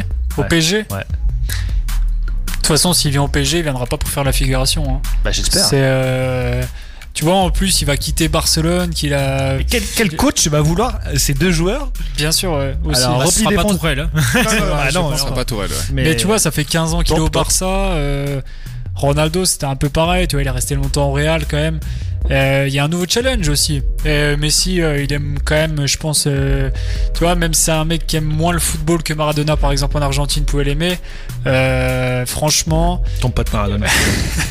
il est capable de donner euh, au PSG euh, et de, de montrer son talent, tu vois, même à, même à 34 ans. Ronaldo le fait encore. euh, Ronaldo, c'est devenu un vrai buteur. plus que le joueur qu'il était Ouais, et avant. puis il a pas euh, du tout le même état d'esprit que Messi pour moi, Ronaldo. Non, Ronaldo est plus encore un tueur que Messi. Bah ouais. Et puis il a pas le même euh, mental ni le même physique, ouais. Si Messi vient au PSG, je pense que ce sera pas que pour la vente de maillot. Il va venir euh, Non, et mais- il va prôner aussi la victoire en Ligue des Champions comme il le fait euh, chaque année avec le Barça. Il va venir pour tout défoncer, c'est euh, c'est clairement. Par contre, ça peut faire peur, euh, ça peut faire peur quoi. La Ligue 1 avec le Neymar, Messi, euh, ça fait plus peur Je, que je Neymar, serais Mbappé. curieux de voir quel coach va accepter de coacher ces gars-là. Eli Bob. Je vous Ah bah, annonce. je suis sûr que- je suis sûr qui P. va leur dire Toi, tu fermes ta gueule, t'es qui? Mais Moi, je vois bien Antoine Camboiré là. Ah ouais. Non, Pour, vrai, euh, pour refaire son, son rêve quoi. Le mec qui était champion d'automne. Laissez-le finir champion de France quoi. c'est trop. C'est trop. Est-ce qu'on en a terminé sur le, le Messi de Barcelone ou le Barcelone de Messi? On sait plus euh, dans quel sens ça va. Ouais, on a terminé, hein, je pense. Moi, je pense qu'il n'y a rien à dire. Ouais, y a pas grand chose à dire. on, on- on va Ah, juste donc petit sur le truc quand dernier même, match. Je vais finir sur Ouais. Cadiz qui a quand même fait tomber le Real et le Barça quoi. Promu, euh, c'est c'est sympa quoi. Pour la vitrine, c'est pas mal. Exactement. Oui. À voir justement s'ils arrivent à, à mettre leur, leur trophée de, de vainqueur de ces deux matchs. euh, Il me semble qu'il y a Negredo non, qui, est- qui est, qui est là-bas, non? Ouais, il a marqué le deuxième d'ailleurs. Ouais, voilà. hein. Ouais. Alvaro Negredo quoi. Lui, c'est pareil. Hein. Il, on, on le voyait enterré. euh, le Giro espagnol quoi. Calme-toi. Pas, pas autant de buts en équipe d'Espagne, je pense. Ah, c'est vrai qu'il est pas aussi grand que Oh. Giroud. hein. On va enchaîner sur le dernier match qu'on avait choisi. Euh, C'était la grosse affiche d'Allemagne. Euh, C'était Leipzig-Bayern. Alors on attendait beaucoup beaucoup de ce match puisque le Bayern est actuellement euh, premier et euh, le Leipzig qui Encore était la deuxième transition avant ce- sonore magnifique. avant ce match. On a, on a eu un petit Bayern, je trouve, et un grand Leipzig, mais malheureusement, ça n'a pas suffi à Leipzig pour aller gagner ce match. Euh, un match euh, avec beaucoup, beaucoup de buts, qui a terminé à 3-3, 2-2 à la- lors de la première mi-temps, et des joueurs qui nous ont montré qu'ils sont toujours là. On a vu un Kingsley Coman qui marque euh, trois passes décisives, et Coman qui, euh, qui montre aussi qu'il est là pour, euh, pour les futures échéances. Messieurs, votre avis sur ce match? Spectaculaire, à l'image de l'Allemagne. hein. Un 3-3, magnifique. Bayern Leipzig, ça se, ça rend bien les coups. C'est un peu, c'est un duel qu'on attend maintenant un peu chaque année euh, avec les Bayern Dortmund. On se dit euh, bon ben cette année peut-être que Leipzig arrivera à les tenir, arrivera peut-être à faire tomber le Bayern. Et, bah, cette année, moi pour moi Leipzig, je les voyais quand même plus faibles cette année que par rapport à l'année dernière, notamment avec le départ de Timo Werner. Mais euh, ils s'en sortent bien, ils le vivent bien, je trouve, dans leur saison. Puis aussi, on, euh, par rapport à Leipzig, on a, on, maintenant on a intégré qu'ils font partie des favoris et que c'est des vainqueurs potentiels en fin d'année. Chose qu'on se disait pas il y a de ça quelques années, Ça mais on les voit au même niveau qu'un Dortmund, le, le challenger, on va dire, qui peut, euh, qui peut créer la surprise cette année-là. Non, c'est ça, oui, c'est Challenger, c'est niveau Dortmund, comme, euh, comme tu le dis. Après voilà, le Bayern, euh, Bayern est au-dessus, mais euh, Alors il faut pas, faut pas oublier que ça fait 5 ans qu'ils sont en Bundesliga, c'est leur cinquième année Oui, en bien sûr. Bundesliga, donc on, on se calme. Et euh, c'est la première fois qu'ils marquaient contre le Bayern de Munich à Munich. Jolie stat, pas. euh, donc voilà. Euh, bah après un match euh, vraiment spectaculaire. Après en plus le Bayern à chaque fois se faisait mener au score et a su revenir. Mais Kingsley Coman est dans une forme incroyable, trois passes décisives, euh, ça présage du bon pour l'équipe de France. le problème, lui, c'est un peu à la Ousmane Dembélé, quoi. C'est, ça se pète assez rapidement, quoi. C'est plus Ah, solide que forcément, ouais, c'est il est vrai. plus solide que Dembélé. il a une mais- hygiène de vie, je dirais. Ouais. c'est Non, il a une meilleure hygiène voilà. de vie, ça, y a pas de souci, mais je trouve que c'est quand même un joueur qui se blesse souvent. Mais il commence à moins, à moins se péter, tu vois, déjà. À voir. Ouais. Et J'aimerais bien voir lui, parce que c'est quand même un euh, an qu'il est au top saison complète. J'espère pour lui, parce que oui, c'est un super joueur quand il est au top de sa forme, il est, bah, il est Il énorme, mérite. hein. Il mérite d'avoir son petit quart d'heure de gloire, d'aller faire une compétition euh, internationale avec l'équipe de France Bien et sûr. pas de se péter euh, juste avant l'échéance, quoi. C'est un peu dommage. C'est, c'est, ouais, Ouais. En plus, c'est tout bénéf pour l'équipe de France. Ouais. Ah bah, ça Mais, mais en sachant, il y a hein. beaucoup de joueurs qui étaient dans le petite parenthèse équipe de France, il y a beaucoup de joueurs qui étaient en deçà euh, au début de saison, et finalement, il y en a beaucoup qui reviennent, à l'image de Coman, à l'image de Pogba qui est un peu en train de revenir à Manchester United, à l'image de Giroud qui, qui plante but sur but. Donc, Ouais, euh, mais Giroud, il est, c'est bon, il a sa place. Donc, euh, lui, lui, c'est bon. Ouais. Quoi qu'il arrive, de toute façon. Donc la, la statue là, on est, on est, on passe à 20 mètres, à, c'est ça, à Montpellier. devant le stade Louis Nicolas, à côté de Loulou. Ok. Non, mais Co- Coman, euh, aujourd'hui, moi j'aimerais bien le voir sur une saison complète. euh, ce qui n'était pas forcément le cas lors des précédentes saisons. C'est c'est pas c'est pas forcément la gravité des blessures, hein. c'est surtout la répétition. Il y a souvent euh, souvent des petites blessures, souvent blessé. Donc moi j'aimerais bien le voir sur une saison complète. Euh, et puis vraiment confirmer euh, confirmer ce qu'on pense de lui parce que je pense que personne n'a de mauvais a priori sur lui déjà pour avoir une place de, de titulaire au Bayern je pense qu'il faut quand même le vouloir Non, bah, le mec, il a toujours Euh, été champion. Chaque saison qu'il a fait, il a eu, il a eu un titre de champion. Donc, qu'est-ce que tu veux dire sur lui il a, il a même il a même plus de titres de champion que de saisons Oui, euh, bien sûr, en, une saison il championnat Euh, donc voilà est-ce que vous voulez rajouter quelque chose sur Bayern sur Leipzig? Euh, le championnat, les trois premiers, donc Bayern, Leverkusen, Leipzig, ça se tient quand même en deux points. C'est quand même assez ouvert. hein, le- Ah voilà, attention, la Bundes c'est souvent serré jusqu'à euh, la Jusqu'à ce que le 30e par là, et puis après, euh, hop. Ah, comme l'année dernière, hein, ça c'est pas jouable beaucoup. Non, mais les à- cinq et à la premiers fin. sont en 5 points. Je tiens à préciser pour Schalke que, que c'est un club que j'aime bien. euh, Le cauchemar continue pour eux. Ah bah 3 points. Ouais, c'est, c'est, euh, 3-0 ils se sont pris. là. Le Toulouse Contre les de la Bundes. Ah, franchement, ils ont, Toulouse, franchement, ils ont une belle 2, ils équipe. Hein, Ils ont Ouais, une belle c'est un- équipe. C'est un club historique. Bon, hein. après, c'est l'ennemi juré de, de Dortmund. Donc, Ah, c'est, euh, non, mais c'est triste ouais, pour Schalke parce que bon, euh, voilà, on en parle souvent de Schalke. euh, On les voyait il y a pas si longtemps que, enfin, il y a pas si Schalke. longtemps, pas si longtemps que ça en Ligue des Champions. T'as que nous le faire, ya. Je parlais avec les, les Farfan à l'époque, les Van les der. Vaart, les Huntelaar euh, oh la belle époque. Maintenant, c'est Stambouli le capitaine. Bon, bah. Maintenant, c'est, Bah, maintenant, c'est Amin Harit qui gère le jeu de l'équipe. hein. Ça y est, tu mets un Montpellier en dedans, c'est c'est le Bérésina. hein. Stambouli qui s'est fait euh, retirer le brassard, on se rappelle l'année dernière, hein, Voilà. par les supporters. Ça, ça doit faire mal quand même. Vous êtes toujours sur Football Champagne. Et avant de commencer avec le quiz de Pierre, messieurs, j'aimerais qu'on revienne justement sur ces tirages de la Coupe du Monde, euh, puisque le groupe de la France est sorti. Euh, qui nous dit le groupe? Ouais, je vais y aller parce que j'ai annoncé. Il à Doha, là, on est en duplex de Doha, bouge pas. Alors, ce sera euh, l'Ukraine, la Finlande, la Bosnie-Herzégovine et le Kazakhstan. Donc groupe, euh, Très, très groupe abordable. plutôt hivernal. Très abordable aussi, quand même. Ouais, très abordable. La France a Normalement, aucune surprise du côté de la France. Surtout La, que. la fameuse chatte à Dédé. Hein. C'est ça. Mmh. Surtout que même en passant troisième, on le rappelle, euh, avec leur résultat en Ligue des Nations, ils seront dans tous les cas automatiquement en barrage. Euh, le deuxième sera en barrage de ce groupe et le premier sera qualifié d'office. Guillaume Besson, la première personne sur la planète qui a compris la Ligue des Nations. Exactement. Ça, c'est beau. Bon, bah parfait. Ça, bon, bah beau. plutôt abordable. Ça, ça vaut des points sur euh, le quiz, ça. Mais, mais, mais, mais tu devrais le mettre sur le CV, ça. Moi, j'ai compris la Ligue des Nations. Après, je suis pas contre deux points dans le quiz, tu vois, directement. euh. Non, non, ça c'est de la corruption, ça marche pas, ça. Eh ben justement, on va passer directement au quiz et je vais te laisser la main, Pierre. eh bien, allez, c'est parti. Le problème, c'est pas tant de savoir si je vais passer pour un con, c'est de savoir si vous avez la capacité intellectuelle, physique, technique de le faire. C'est maintenant qu'il faut le faire. C'est pas demain, c'était pas hier, c'est maintenant. Eh ben, c'est maintenant. On rappelle qui a gagné la semaine dernière? C'était moi. Ah, comme par hasard. hein. Donc pour ta première victoire, c'était toi effectivement. On était parti euh, un peu fâché la semaine dernière sur un sur un, un Guillaume Besson qui, qui est parti. Il avait un peu le seum, non? Non, mais j'aurais dû gagner. Tu aurais dû gagner. Ah ouais. Alors maintenant il y a le jingle euh, Guillaume Besson dans l'émission. C'est parti. Bah, c'est- je ne dirais pas que l'équipe en face était meilleure que nous. L'équipe en face euh, a bien défendu avec 11 euh, à 35 mètres du but. Euh, et ils ont fait ça tout le tournoi. Donc. Assume la défaite comme Thibaut, comme Thibaut Courtois. T'as du mal à l'assumer la défaite. Hein. eh bien écoutez, c'est parti. Euh, on va commencer par un petit qui est Newcastle, l'OGC Nice. Ben Arfa. Ben Arfa. Ouh, Guillaume Besson, tu, tu as été chaud. Allez, Guillaume, ton premier Là, j'ai plus l'excuse de Discord pour en dire. Ouais, euh, voilà, là, exactement. là, voilà. Parce qu'on rappelle, on est en studio. hein. Mais bizarrement, tu vois, déjà là, ça fait ses preuves. Ah, comme par hasard. Ouais. Il n'y a pas le temps Y de a la pas de Bientôt, on va te faire un jingle Jean-Michel Aulas, je crois. Non, non. Ce serait beau.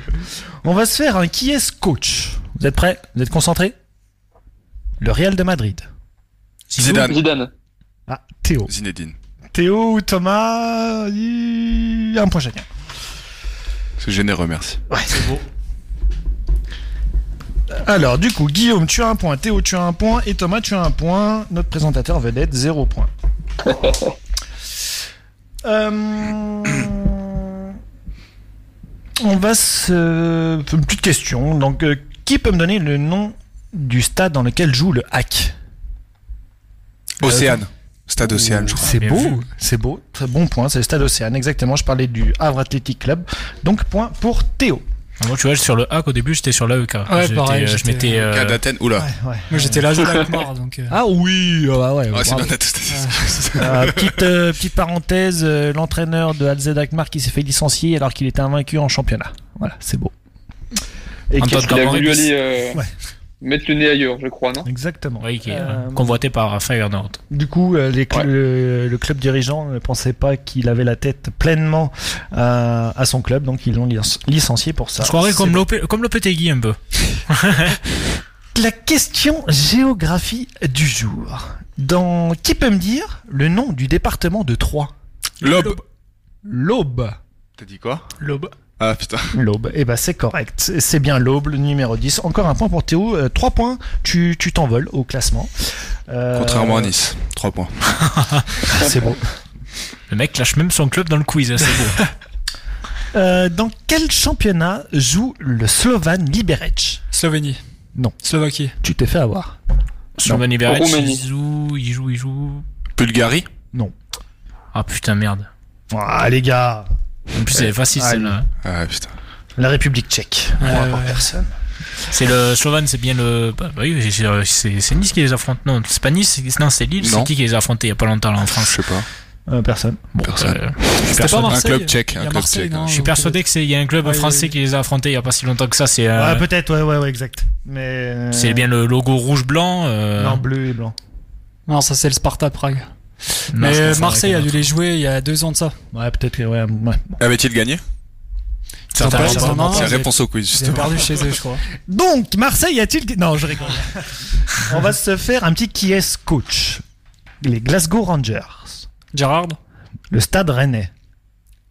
L'Olympique Lyonnais. Le Cameroun. Le. Gernot Rohr? Non. Oman. Boursasport. Le Havre. Paul Le Guen Paul Le Guen. Oh là là. Exactement. Oh, il a Théo, bourlingué. t'es hein. en forme, hein Le mec, il a Et entendu Havre, Paul Le Guen. Sais, en fait, il les supporters du Havre à 16 Non, heures perdues. non, non, je me C'est suis dit qui s'est fait trimballer de pays en pays de cette manière, telle une va- valise abandonnée Paul Le Guen. Et puis il est resté euh, coach de enfin de sélectionneur de l'Oman pendant 5 ou 6 ans, je crois. Donc euh, Belle perf. voilà, belle perf, exactement. Euh, on va se faire un petit qui est classique. Alors donc classique, j'entends joueur des années 2000. OK? Ok. Le Panathinaikos. L'AS Nancy-Lorraine. Le FC Nantes. Lorient. Nice. Monaco. C'est pour lui ça. On est sur un joueur là? Ouais, on est sur un joueur, ouais. Qui a marqué la Ligue 1. Boomsong Non. Est-ce que c'est Cyril Roll? Non. qui a joué à Nantes et Lorient C'est pas Vaillera Oh, le Tarama. bagayeur, tout à fait, Marama Vairua, exactement. Là, c'est étonnant de se coacher un niçois là-dessus quand même. Ouais. Marama, le Surtout qu'on avait parlé, J'avais oublié euh, sa carrière. Je pensais qu'il avait joué qu'à Nantes. Oui, bah oui, on en a parlé. Bien vu. Euh, J'ai même pas de souvenir de lui à Monaco. Moi non plus. Moi j'ai des buts d'anthologie contre Lyon euh, avec Nice. Comme par hasard. Même à Nantes, à Nantes, euh, à Nantes il, a, il a joué très très longtemps et marqué des très jolis buts à Nantes. Je l'ai vu marqué en live contre Monaco. Une belle pagaie devant la tribune vide des supporters. C'est beau. Alors, en fait, j'ai coupé le micro de Kevin, c'est pour ça qu'on l'entend pas. Ah oui, d'accord. Kevin, on Non, rappelle, on va faire un petit rappel des scores. Donc, Guillaume, tu as 2 points. Théo, tu en as 4. Thomas, 1 point. Et Kevin, eh ben 0. Tu es le Schalke Oui, mais- Nulfir du, du quiz. Non, parce qu'eux eux ont quand même eu quelques points, je crois. hein. Oui, ils en ont eu 3, c'est vrai, donc t'es encore plus mauvais qu'eux. Donc c'est magnifique. Bah, t'es le Marseille, voilà, t'es le Marseille du quiz. Marseille a pris une victoire. Ah oui, c'est vrai, merde. Non, en 2012, ils n'en avaient pas.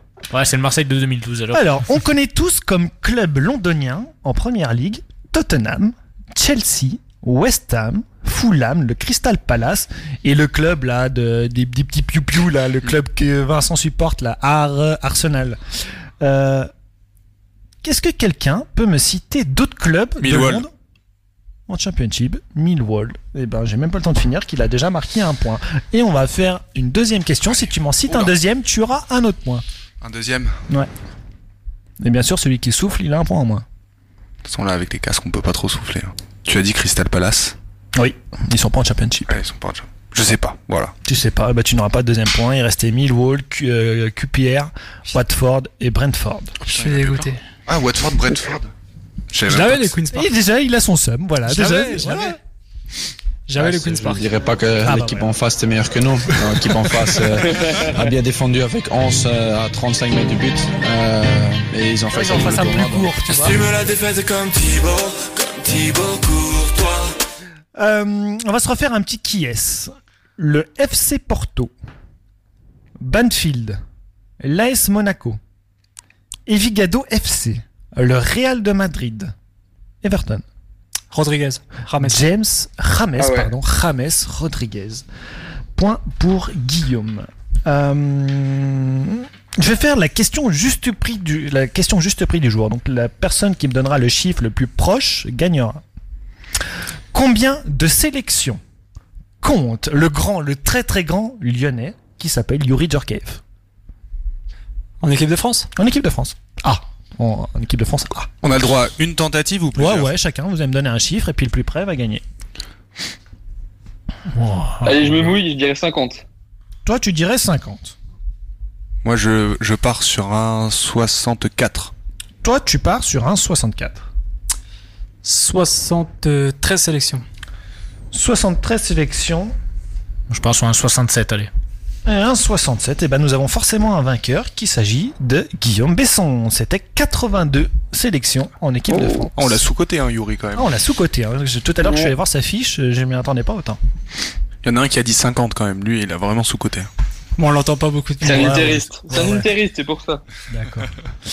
Euh, quel est le point commun entre le Shakhtar Donetsk, Montpellier, Wolverhampton, Le orange le orange Putain, mais Théo, t'es en grande forme. là. Il va falloir faire une petite analyse d'urine en partant parce que parce que je soupçonne des produits illicites. J'espère Je que prends des boissons euh, barcelonaises. T'as pas oublié mon point d'avant, non? Non, non, il l'a Il l'a l'a pas noté. noté. Il l'a pas noté. Il l'a pas noté Je l'ai pas noté. Bien vu, bien vu, c'est vrai. J'ai l'œil. Ah ouais, j'ai l'impression que t'as un peu trop l'œil justement. Euh, quel est le point commun entre Sassuolo, Chambly et Marseille Consola Euh, c'est le, leur Le logo. Le logo. Le logo. Le logo, La même forme. ouais, Le logo quoi, du FCB Non. que d'un grand club C'est l'Inter. européen. Voilà, ils ont leur blason pompé sur un autre club européen parce que Et Chambly c'est l'Inter de Milan. Oui, c'est ça. Et les deux autres Ah, c'était d'accord. Barcelone. Donc point pour Thomas. Qui marque son deuxième point, Kevin, bah, tu en as toujours zéro. hein. Je vous laisse de l'avance, c'est pour ça. Ouais, bah, il faudrait très vite parce qu'on arrive à la fin là. hein.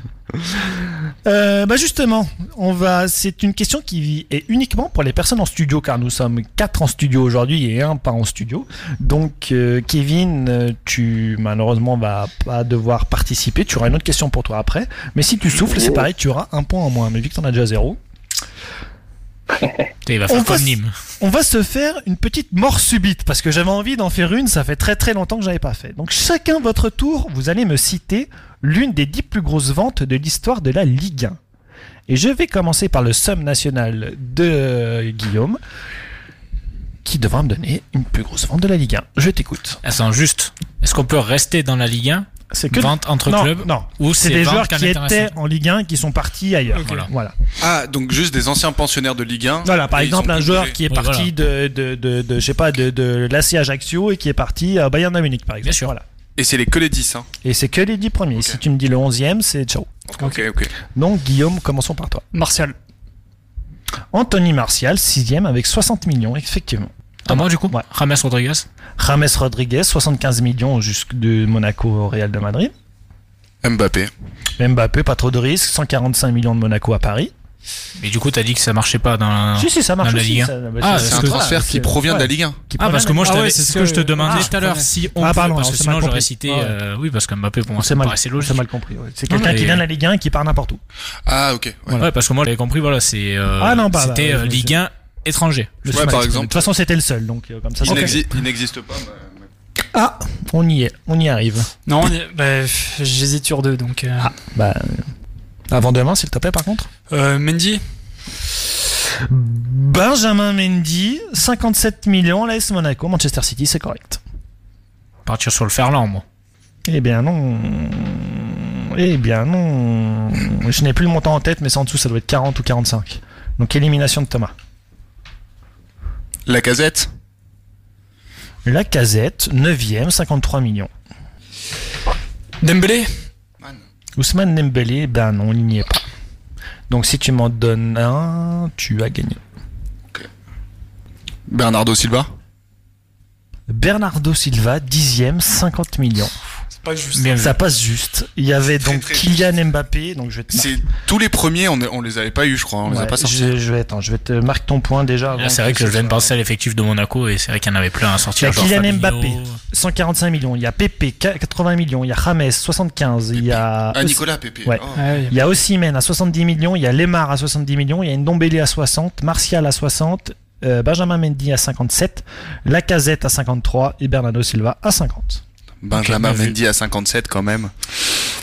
Pour, pour 6 matchs joués en cumulé, c'est beau. C'est beau. C'est un peu transfert. Euh, question du coup uniquement pour toi, mon petit Kevin. Ça va être Oui, un petit j'écoute. qui est parce que je sais que t'aimes bien le qui est, c'est que t'as- enfin avant t'étais performant, maintenant plus trop. Donc euh, voilà, on va t'entraîner. Euh, Dijon, Dortmund, le Milan AC, Lille, Monaco, l'AS Saint-Etienne et Arsenal. Oh. Euh, comme ça, j'aurais dit Gourcuff. Qui, qui quoi? Comment? Gourcuff qui joue à Saint-Etienne Non, qui est passé par Dijon, Milan. Ouais. ouais. Euh...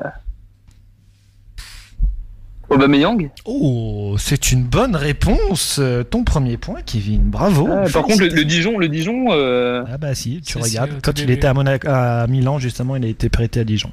Ok. Qui est le plus vieux buteur en Ligue des Champions? Ronaldo. Totti. Giroud. Francesco Totti, bon point de Thomas. Manchester City. À l'âge de 38 ans, 1 mois et 29, j- et 29 jours, il était le plus vieux buteur de la Ligue des Champions face au CSK Moscou. Moi j'ai entendu une belle connerie derrière. Quoi Il y a eu Ouais, Giroud derrière. Giroud, c'est le plus vieux à marquer un quadruplé. C'est vrai. Ça compte. Quelle équipe surnomme-t-on les Eagles? Crystal. Non. Nigeria. Les Super Eagles, c'est le Nigeria. C'est Crystal Palace. Non, Bah oui, Crystal Palace. Ouais. euh, ouais, c'est les Super Eagles. euh, le- Je me suis dit que, t'étais- que tu t'étais trompé. Non, non, c'était les Eagles, c'était Crystal Palace. Ça Thomas, c'est un demi-point, c'est un demi-point. Écoute, pour le moment, le, euh, Thio, tu en es à 7, Guillaume, tu en es à 5, Thomas 4 et Kevin 1 point. Il reste combien de questions? Il en reste 2. Oula. Enfin, une pour moment. toi et puis une pour Kevin. Donc, au studio, et uniquement les personnes qui sont présentes dans le studio, nous allons jouer aux enchères. Chacun votre tour, vous allez me citer un joueur qui a gagné la Ligue des Champions deux années d'affilée, mais particularité, avec deux clubs différents. Combien, non, pardon, combien de joueurs pouvez-vous me citer? Combien vous estimez avoir? C'est une enchère, je répète. Je me suis Ah, un peu embrouillé dans ma voilà. Je me suis un peu embrouillé dans non, ma, dans ma formulation. C'est deux années d'affilée, on est d'accord? Alors, deux années d'affilée dans deux clubs différents. Depuis le format Ligue des Champions ou Coupe des clubs champions aussi? Ligue des Champions. Alors, j'ai abrégé vos souffrances. Il y en a quatre. Donc, celui qui m'aurait Ah merde. Voilà. Ok, moi je croyais qu'il fallait dire le nombre de Non, joueurs. non, non, non. Non, faut que tu dises les joueurs. Voilà. Donc, chacun à votre tour, vous allez prendre les enchères. Par contre, si personne prend, ce sera un point pour tout le monde, hein, en moins. hein. Seulement 4 joueurs? Oui, il y en a seulement quatre. C'est beau, hein C'est c'est une belle perf. Ouais. Qui ose se lancer? Il y, a, il y a un quiz, les gars, je me suis lancé 4 tours d'affilée. Je vous Ouais, laisse. c'est vrai. D'ailleurs, t'as pas fait ton jingle encore. Et merci. Oui, Merci. Euh, honneur, euh, honneur Ah. à ceux qui sont devant. hein. Alors, est-ce que tu te lances ou tu te lances pas? J'ai pas la moindre idée. Mais si personne se lance, ce sera un point pour tout le monde en moins. hein. Alors moi, je veux bien ça, par contre. Non, non, mais toi, t'as déjà triché sur Internet, alors c'est bon. Je te connais. hein. Gueule a marché. Allez, Thomas. Vraiment, là, j'en j'en ai pas. Donc, T'en euh, as pas Théo Pas sûr un Didier Deschamps, j'aurais dit, ou un Papa. Non, non, mais faut pas dire non. Faut d'abord combien tu estimes en avoir. Et celui qui en a le plus se lancera et gagnera Ah, ok. un point. Voilà. Bah j'en ai zéro. T'en as zéro Donc euh, Guillaume Besson. Euh, la question est en ton honneur, du coup. Eh on ben. avait peut-être un. Faut risquer, euh, de toute façon j'ai plus rien à perdre. Un seul, je vais, je vais dire. Ok, bon, bah, du coup, je crois que tout le monde est unanime. On va te laisser essayer ta chance alors.